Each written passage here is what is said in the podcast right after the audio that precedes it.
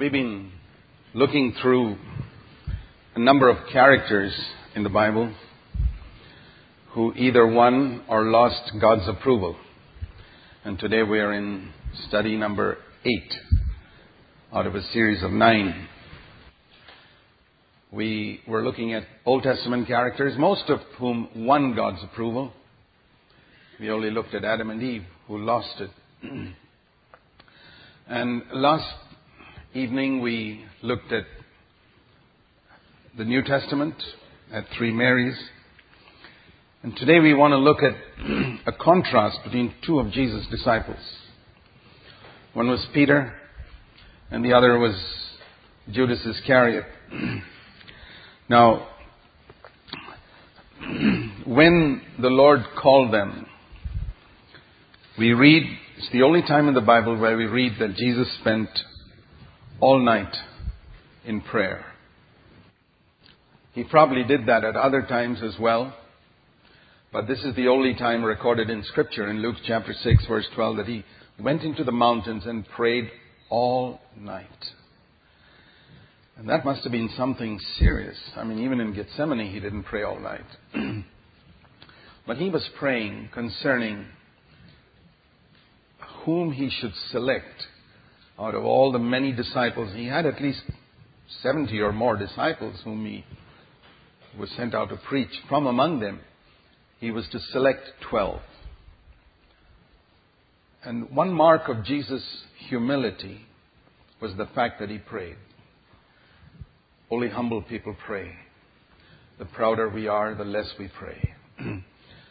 the more humble we are, the more dependent we are on God. I'm not speaking about being on our knees. I'm speaking about more of an attitude of dependence upon God in prayer, which is more important than how many hours we spend on our knees.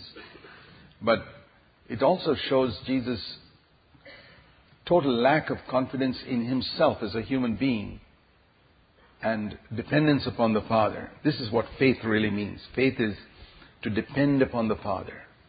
And the less confidence we have in our own wisdom and ability and power, the more we will lean upon the Father. And when Jesus wanted to select 12 out of the many, his mind was so pure. He could have, you know, selected without prayer. But he prayed, not just prayed, he prayed all night and said, Father, make it clear to me. Remember, Jesus had come with the limitations that you and I have as human beings. I mean, if he had come here with all his inherent power as God, he wouldn't need to pray at all. God doesn't need to pray. the very fact that Jesus prayed showed that he was a man. He had limited himself. He was like a millionaire who wouldn't use his credit card so that he'd be an example for us. He was a millionaire, but he wouldn't use his credit card. He was God on earth, but he wouldn't use those powers so that he could be an example for us. And he prayed he, the more serious the decision, the more he prayed. And at the end of that time, it says in the next verse, in the morning, he called all his disciples, and from them he chose twelve. there was no mistake there. And I want to say this that God did not give Jesus, the Father didn't give Jesus the name of Judas Iscariot merely to get somebody to betray Jesus. I mean, that would be terrible to accuse God of selecting someone and damning him to hell. No. Judas was as wholehearted as Peter when he was chosen. It's those who don't believe that a believer can backslide who think that he was a traitor from the beginning. But Scripture says Judas became, verse 16, a traitor. He wasn't a traitor to start with, that's clear. Otherwise, he wouldn't have become one later. It says he, he was selected. Later on, he became a traitor. And so, here were two equally wholehearted, zealous young men. I believe they were all under 30 the Jewish rabbis never chose anyone older than them to be their disciples. They were all under 30, young men selected by Christ after a whole night of prayer and yet their end was so different. They were with the same master, listening to the same message for three and a half years, and yet their end was so different. And that's where you and I have a warning. We can go to the same church, go for years to the same place, and two people sitting here, their ends can be as different as Peter and Judas Iscariot. And that's why it's good for us to look at them so that we make sure we end where Peter ended. That's where God wants us to end. So when we look at Peter, I want to just mention two things particularly. One was his attitude to money, material wealth. Now this is very important. Because when Jesus was saying that you could serve two masters in Luke chapter 16, he, we would think the two masters are God or the devil. Now everybody knows that you can't serve God and the devil simultaneously. You choose one. But Jesus, when he spoke about the two masters in the world, he didn't say they were God and the devil. He said they were God and material wealth, which he called mammon. That's where a lot of Christians can have a doubt. A lot of Christians think you can serve God and material wealth. No Christian feels you can serve God and the devil. But there are lots of Christians who think you can serve God in material wealth. But Jesus said, no, it's not possible. He said in Rome, uh, Luke 16:30, no servant can serve two masters. And he said the two masters were God and Mammon, and when one calls you and the other calls you, you know which one you're serving. I mean, if there's a man here, and there are two of us calling him, you'll, you'll discover pretty soon whose servant he is. And when God calls you and money calls you, you discover pretty quickly whose servant you are. Now, don't misunderstand me. It's not a question of having money or using it. Jesus had and used money. There's nothing wrong in savings. Judas Iscariot had a bag, and that was like a savings bank. There was nothing wrong with that. It was a question of loving it, pursuing it, living for it. And this is where both these men were tested. And that's where one passed and the other failed. in Luke chapter 5, we read Jesus got into Simon's boat in verse 3 and stood in it, and he began teaching the multitudes from the boat. And when he had finished speaking, he said to Simon, I want to give you a little reward for lending me your boat. Let's go out deep into the water and let down your nets for a catch. And Simon Peter said, We worked hard all night. There are no fish out there today. We caught nothing. But since you told me to do so, I'll do it. See, that's the attitude of a, a humble person. Lord, my reason says there's nothing there. But since you tell me to do it, I'll do it. Have you had an experience like that? Where your reason said, no, don't do that. Don't do what Scripture says. It won't work. But you say, Lord, your word says that, I'll do it. It always works. I've found it in 47 years. If you go by your reason, you'll miss God's best. It's not because reason is contrary to God's word. No. Reason is inferior to God's word. It's like saying a student in first grade, that's reason, doesn't understand a lot of things a student doing PhD understands. That's the scriptures. so, the uh, Word of God is not against reason. But it says if you lean on it, you'll miss God's best. Yeah, Lord, I'm an expert fisherman. I've tried all night to catch.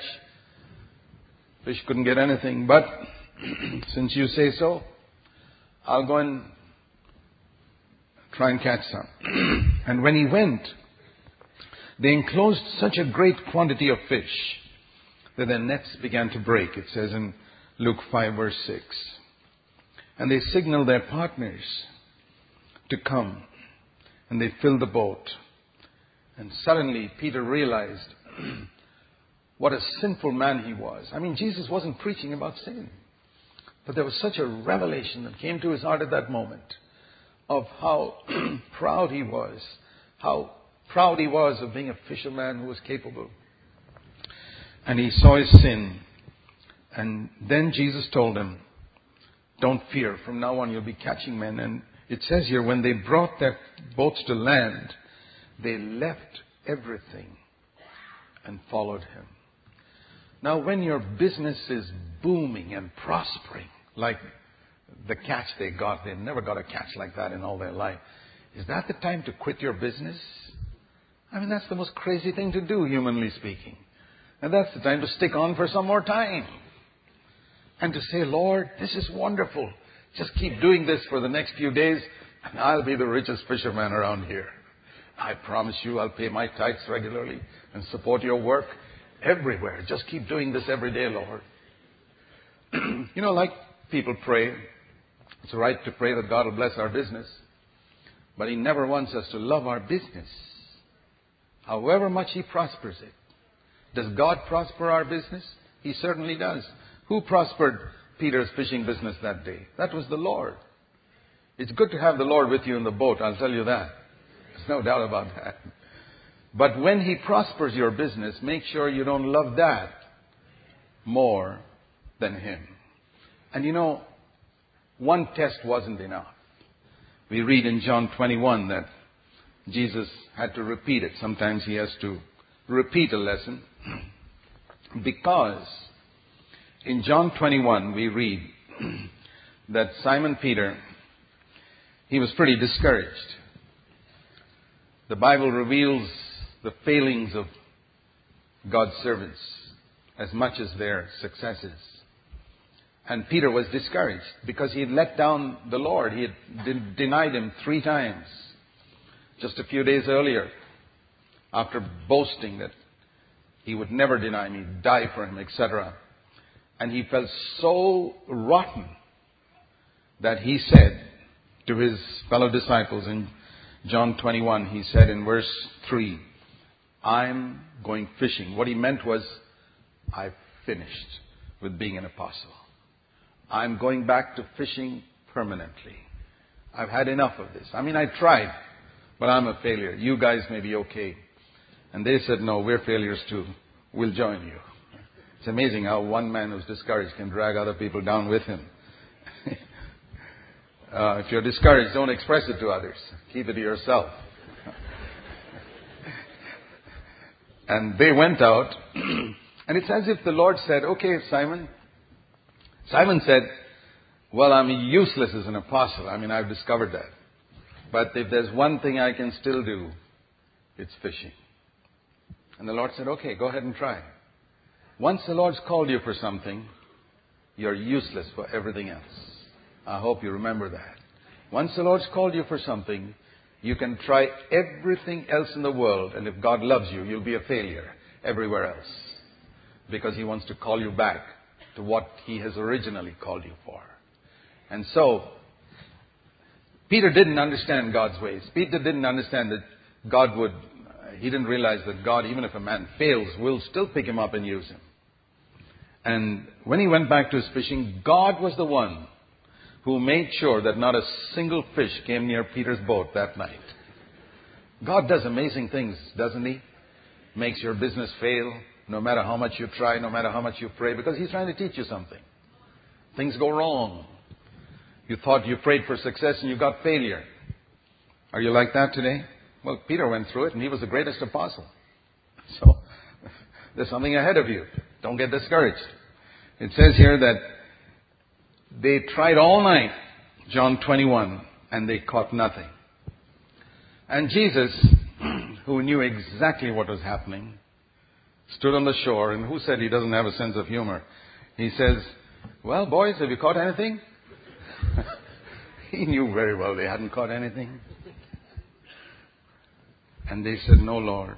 I've noticed this when Jesus would always ask people questions because he wants us to acknowledge our failure. It's very important. He knows all about it. He knew they had not caught nothing. Why does he ask them? because he wanted them to acknowledge their failure. And that's what he wants us to do. In fact, that's the first step to success. To acknowledge we have failed without him. When we went off in some direction that we chose ourselves, we failed. The Lord says, acknowledge it. And said, okay, now I'll give you success. Do what I say again. This is the second time. And they cast the net on the right side of the boat, and they got such a huge catch again, just, just like the previous time. And there was such a great number of fish, they had to drag it in, it says in verse 8. And when they put the fish on the land, they counted, it says in verse 11, there were 153 large fish. It's very specific. 153 large fish. Now, I don't know how, many, how much a large fish weighs, maybe 20 pounds or whatever it is. How much would a fish like that cost? I don't know how much it costs here. Let's say $40 for a large 20 pound fish. 153. That's $6,000 in one day. See, this is what's going on in Peter's mind. Don't forget. Boy, that's fantastic. Okay, I pay $600 tithe. How much is left? $5,400. Boy, I think this is better than being an apostle.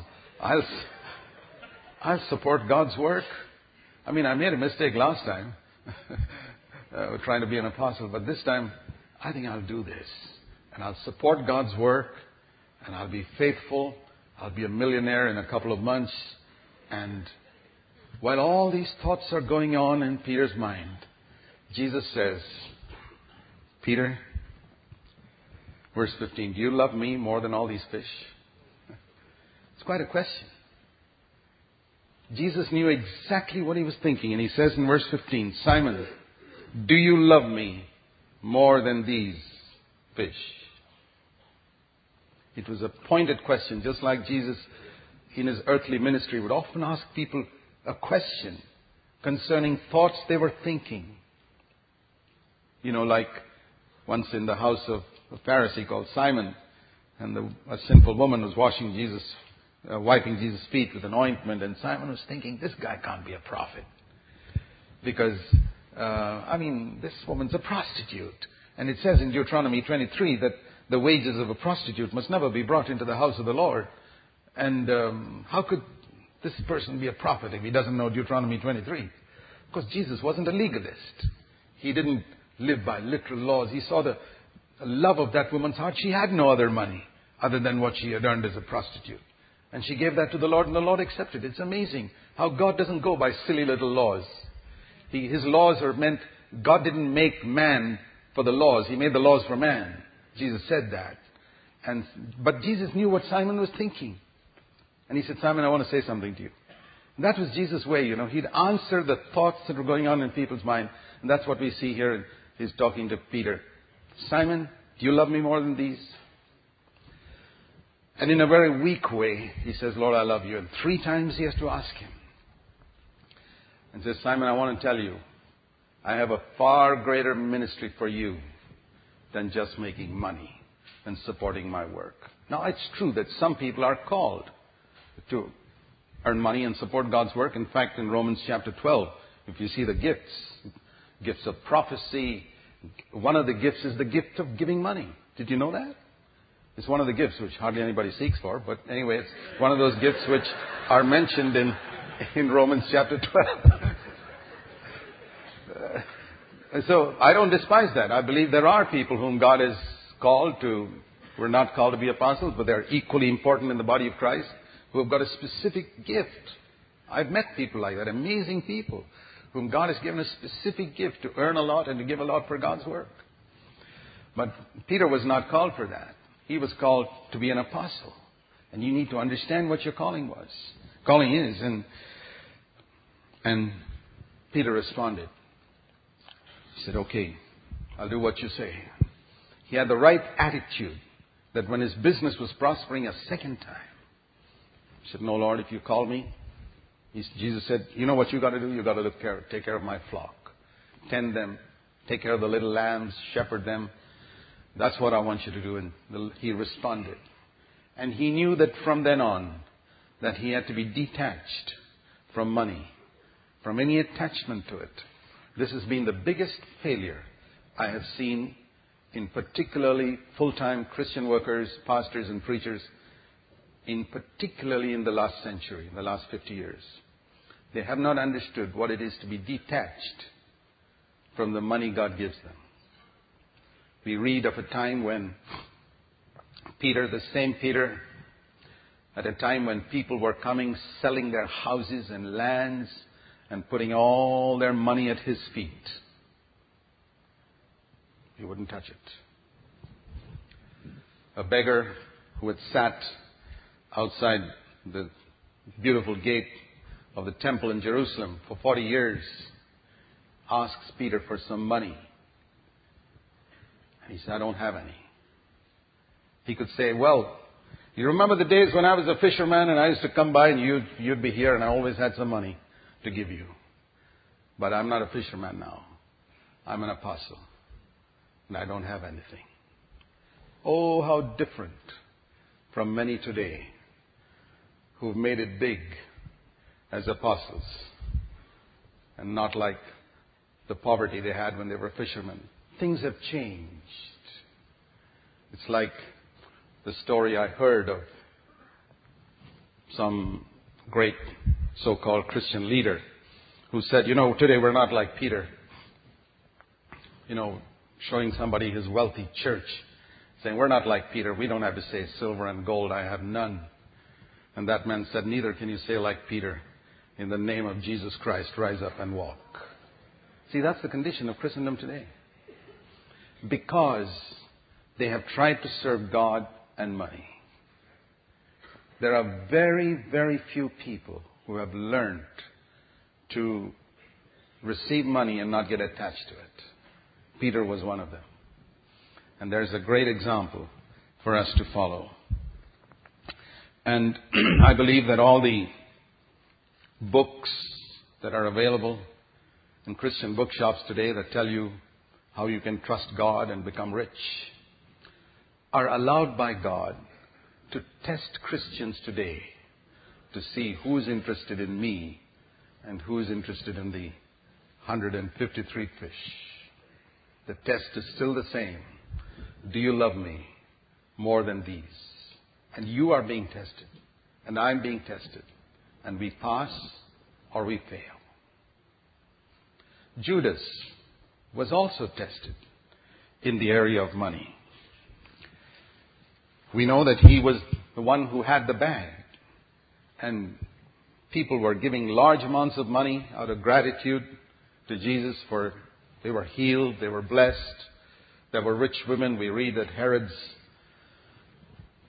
business manager, his wife, would give large amounts of money. We read in Luke chapter 8, verse 3, to Jesus' ministry. And Jesus would say, Give it to Judas. And Judas would collect all that money. And there was so much money in that bag that he could pilfer and pilfer and pilfer, and people didn't even know something was missing. He was being tested to see whether he'd be faithful. When so much was coming in, what are you going to do it? Do with it? When God gives us money, I don't know whether you realize that He's testing you. What are you going to do with it?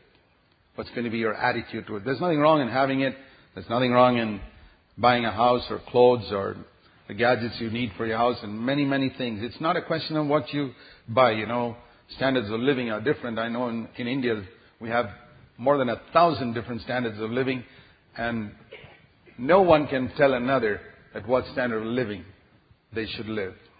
Unfortunately, many Christians, instead of judging themselves, judge others. And I never want to do that. I'm not here to judge anybody else. God's given me only one person to judge, and that's myself. So we're not here to judge somebody else to decide whether he's extravagant or he's wasting money. It's not my business. God can judge people very well without my help and without yours. So we can leave him to do that part. But we need to see ourselves whether when we get an abundance of money, whether we get attached to it. Are we still faithful? Do we still know how to live in a way that would please God? Or does our heart get attached to it? The Bible says, set your mind on the things that are above. And that's the, that's the pull that the Holy Spirit's always trying to put in our mind. And we have to be very, very careful that money, which is the biggest power on earth, just like grace is the biggest power in God's kingdom. Money, which is the biggest power on earth, has got a tremendous ability.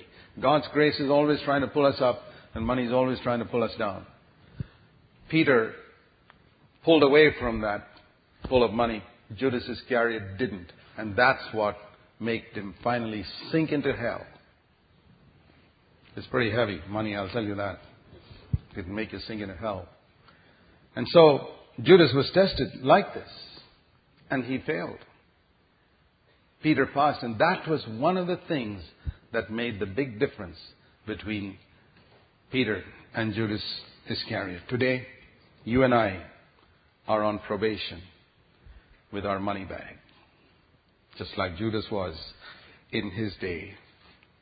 You know, we can ask, why didn't Jesus immediately expose Judas Iscariot? He knew, the Bible says in John chapter 6 that he knew that one of them was the devil. He knew that Judas was, you know, stealing. None of the other disciples knew, but Jesus knew it. Why didn't he expose him immediately? Why didn't he take away the money bag from him? The Lord is very patient. He gives us one opportunity and another and another and another and another. I remember once when, you know, one of the difficult things we have to do as elders in the church is sometimes to discipline people. And there are a couple of occasions in my own ministry in the last 30 years where I've had to do that difficult task. And once when we had to discipline a brother, who had been unfaithful with money for quite some time. I said, Lord, why didn't you reveal that to me earlier? Why after such a long time? We could have dealt with this earlier. And the Lord said, It's because I'm more long suffering than you are. If you had known it, you'd have come down on him immediately. And so I hid it from you. I learned something there that God is so long suffering. And just because He hasn't come down on us yet doesn't mean He's not watching. He's seen our unfaithfulness and He's waiting, hoping that at least after a hundred failures we will learn. After a hundred times of cheating, at least we will repent. He's waiting. He waited with Judas. I don't know for how long. And finally, Judas exposed himself and fell away. God's mercy and patience doesn't endure forever. there is a time limit to everything. In Noah's time, he waited a long time and then he judged. And so with man, God waits, but finally Judas was exposed and judged. But he waited a long, long time. And I see that is the reason why God is waiting a long, long time with many who are making money in the name of Christianity today. Don't be deceived by them. Don't think that because God hasn't judged them, that because His blessing is on their labor, that He's happy with them. Remember when Moses disobeyed God and hit the rock twice in Numbers 20, the water still flowed and two million people were blessed.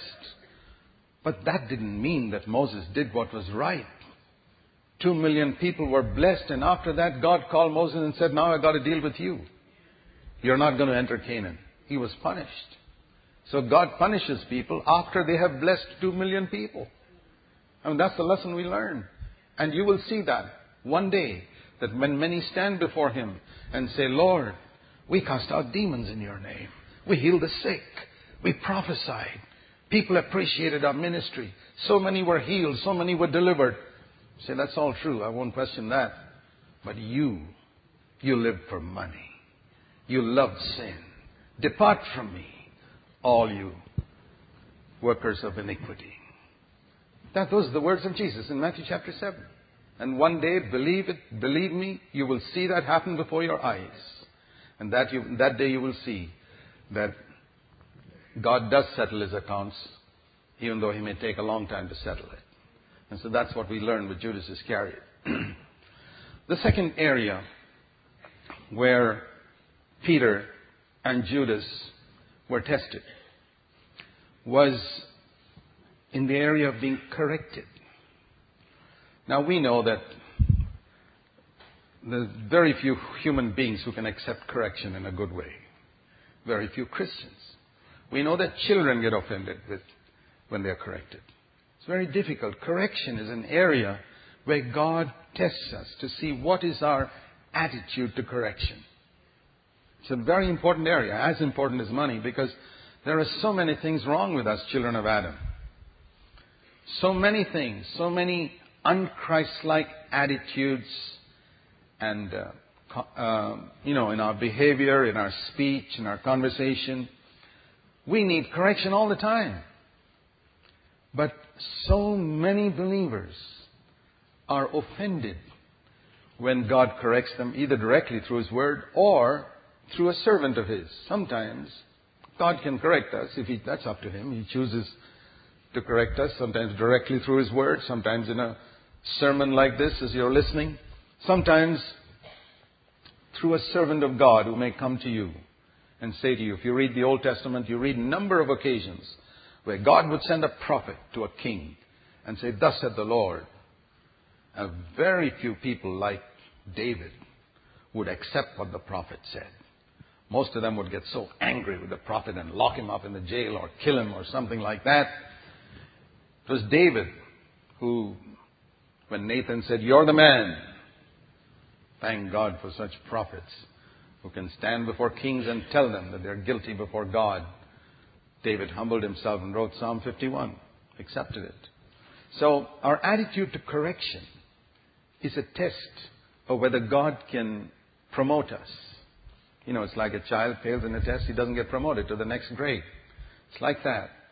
I wonder whether we have failed many a promotion in our past life because when we were corrected, we got offended. Now, Jesus loved people so much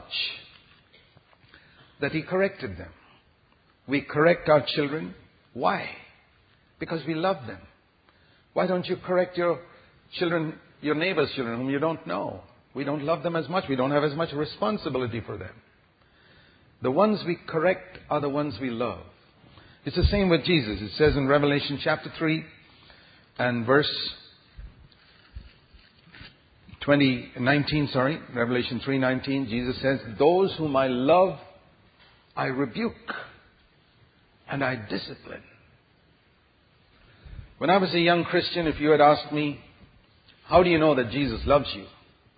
I would say, "Well, he died for me. Shed his blood for my sins." Today, if you ask me the same question, I'd say, "Yes, one, he died for me," but I'd say one more thing. He rebukes me when I go astray. He disciplines me when I do something wrong. Have you come to that place of maturity? Or are you still a child who can only say, Jesus loves me because he died for me? That's the proof of it. Have you gone beyond that to say, He rebukes me, He corrects me, sometimes directly, sometimes through a faithful servant of His, rebuking me, disciplining me, because He loves me so much and He doesn't want me to go astray.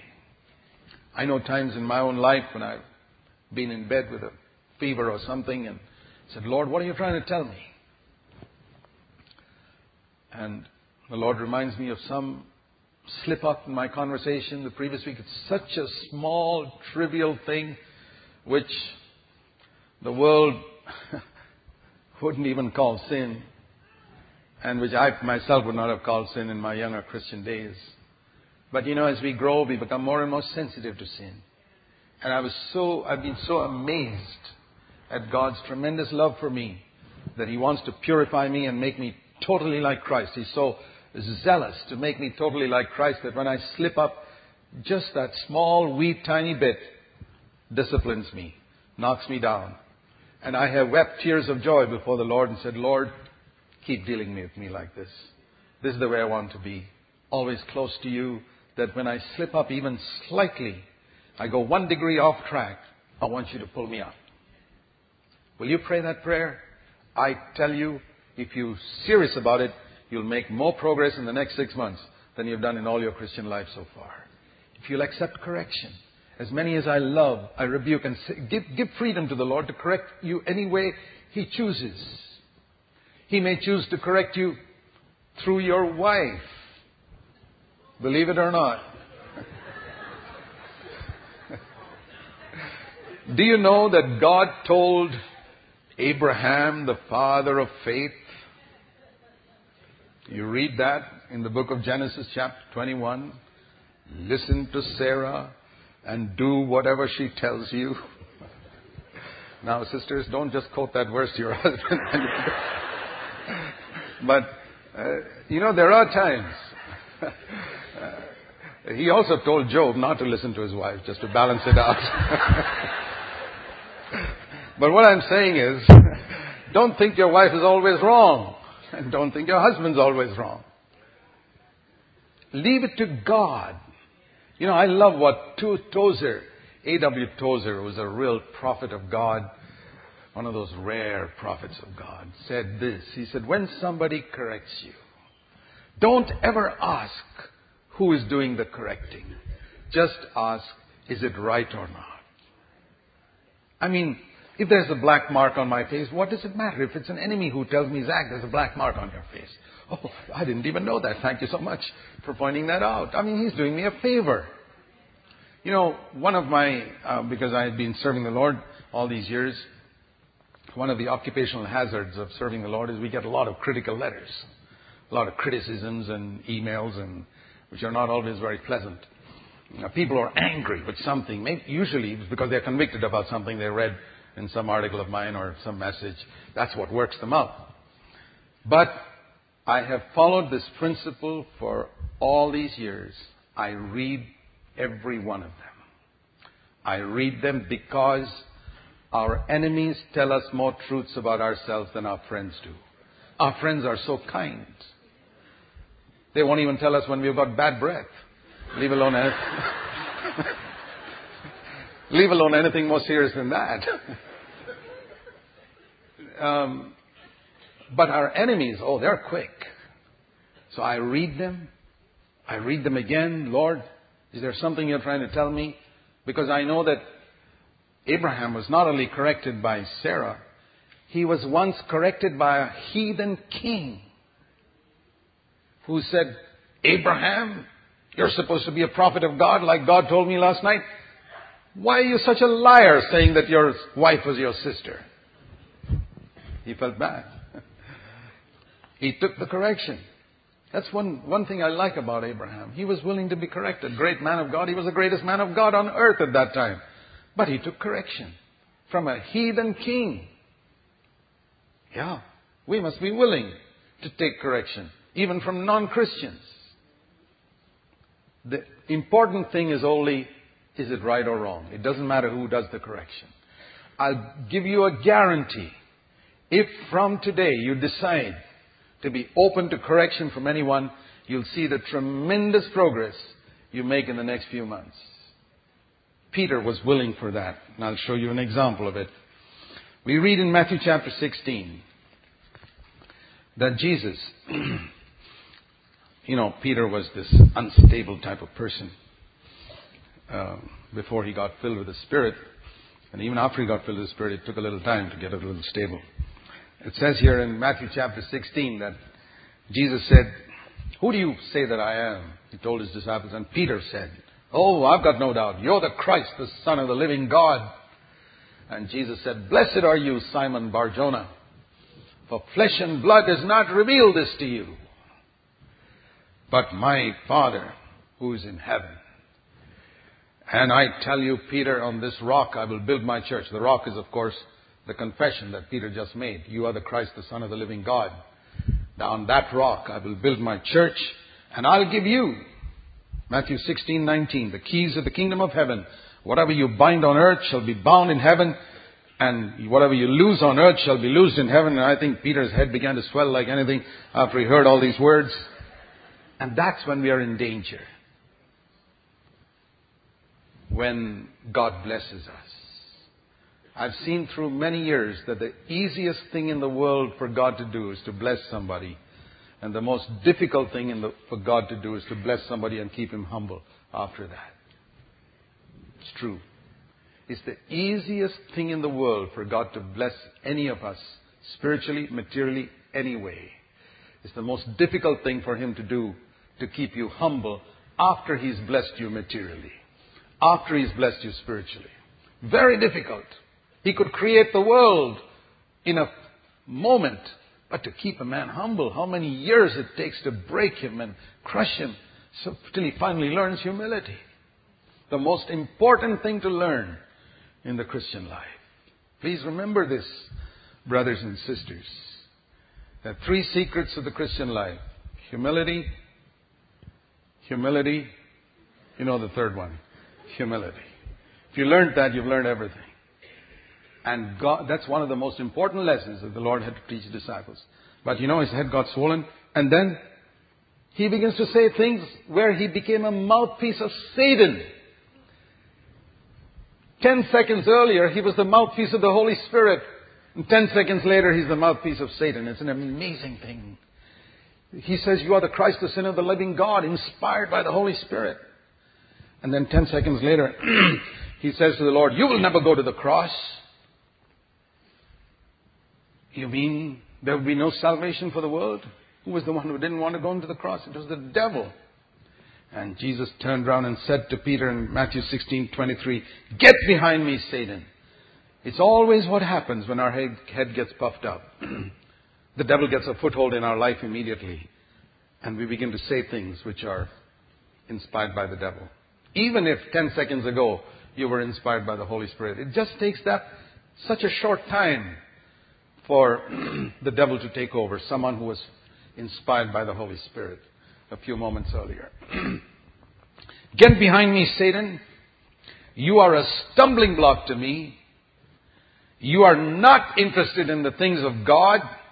You're only interested in the things of men. Imagine if you were there. I mean, and he didn't say it privately, by the way. All the others listening. That's what makes it worse.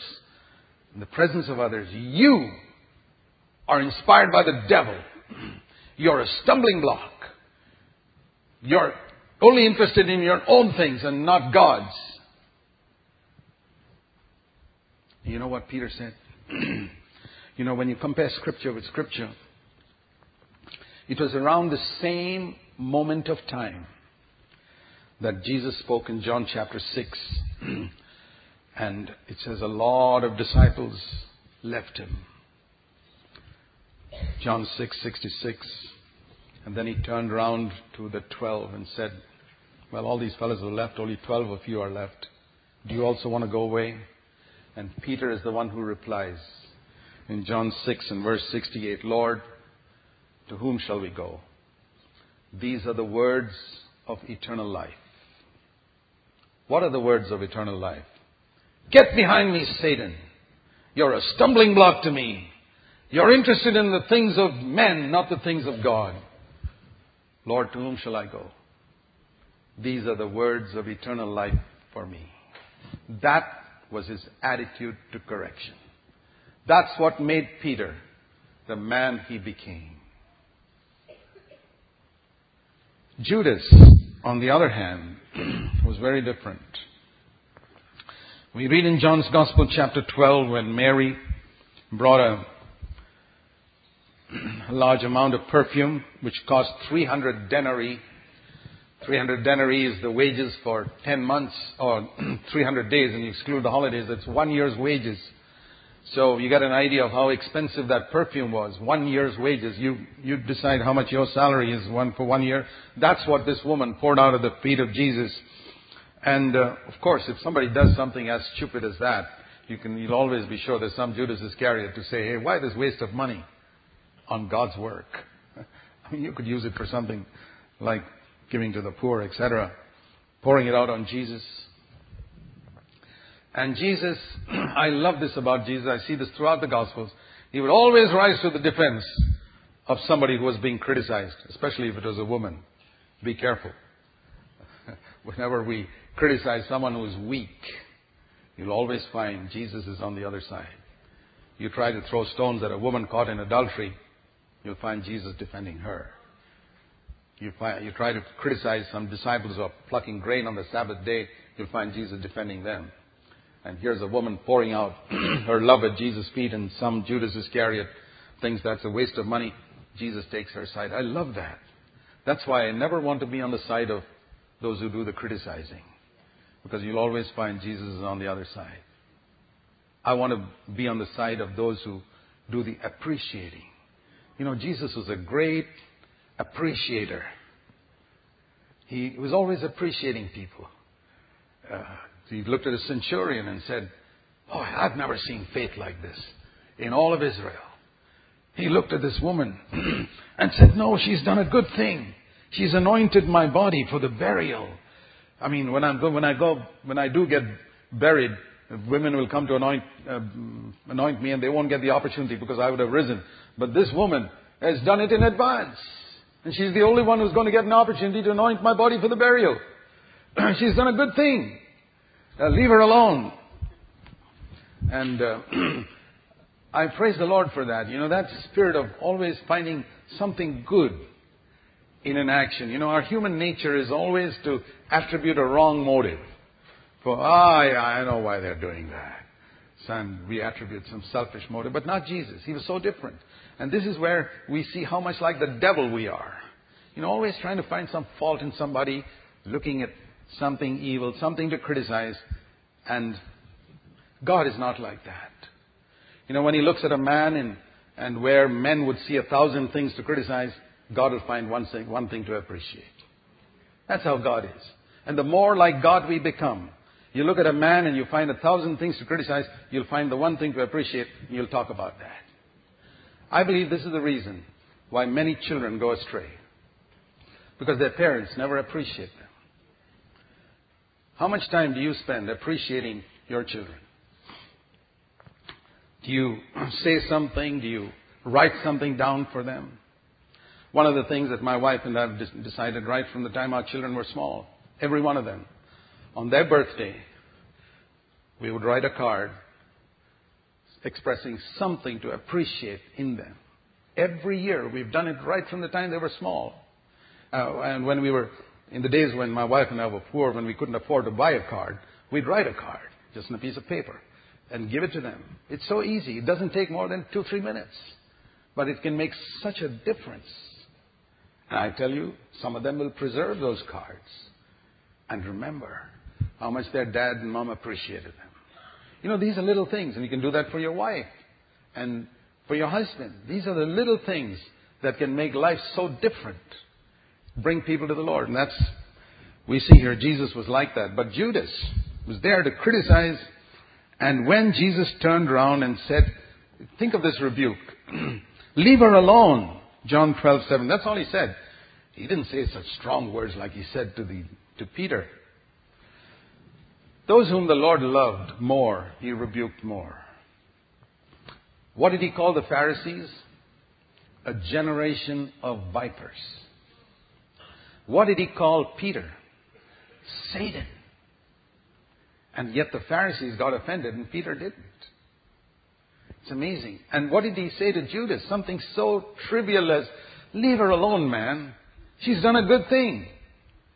And Judas was so offended that Jesus corrected him publicly for such a small thing and supported this woman whom he, he had expressed an opinion of how that money should be spent, and Jesus disagreed with him.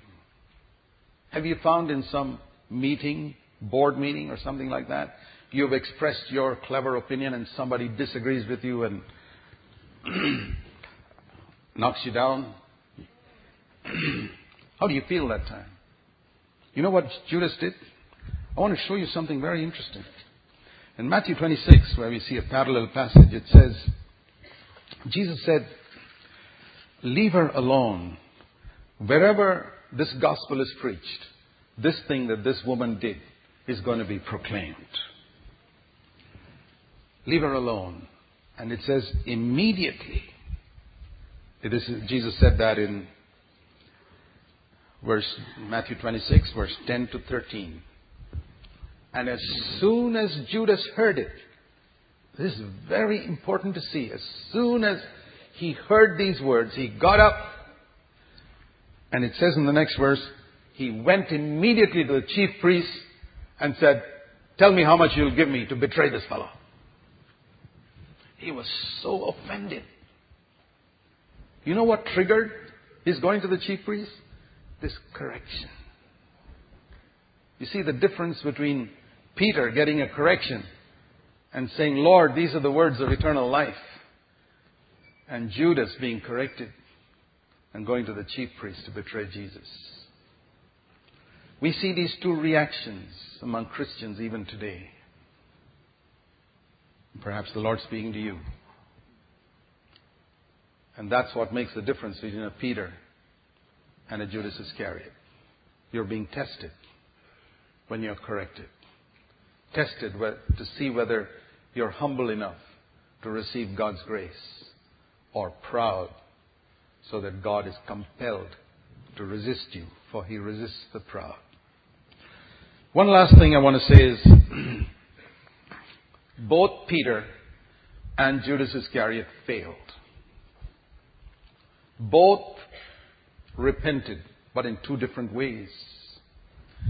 It says about Peter when he denied the Lord three times and the Lord looked at him. He wept bitterly. This strong, muscular, hairy fisherman weeping.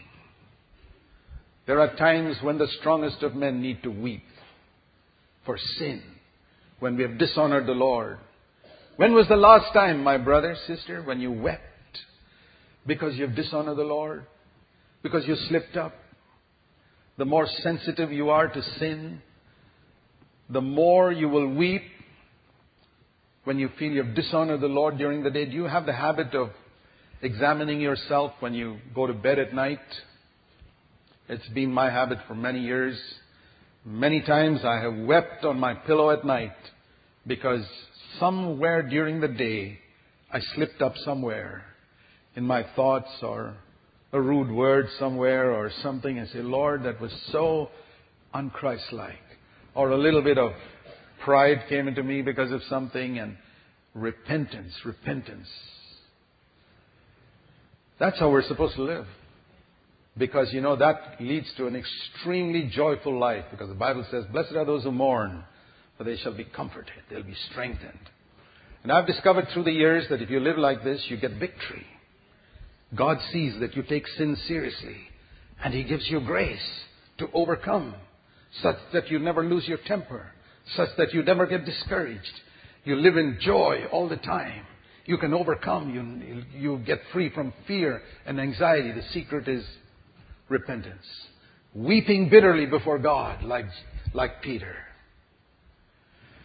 The Bible also says in Matthew 27 that when Jesus, when Judas saw that Jesus had been condemned, he felt remorse. In verse 3. And you know, he even made restitution. He returned the 30 pieces of silver to the chief priests and elders and he said, I have sinned by betraying innocent blood. Jesus looked at Judas too when he came to the, him in the garden, just like he looked at Peter. And he said, Friend, why have you come? Do you betray the Son of Man with a kiss? It was the same compassion in his look towards Judas as in look towards Peter. But the repentance of both of them was different. Judas confessed his sin to the priests the first of many others who have done that subsequently. Peter repented before God. That's the difference. When you repent, don't confess to a priest. That's the way of Judas. Go to God and say, Lord, I've slipped up. Have mercy on me. And I tell you, You may have fallen deeper than Judas. The Lord will forgive you. He'll welcome you and give you a ministry just like He gave Peter. It all depends on whether you'll honestly come to Him and say, Lord, I failed. Let's pray.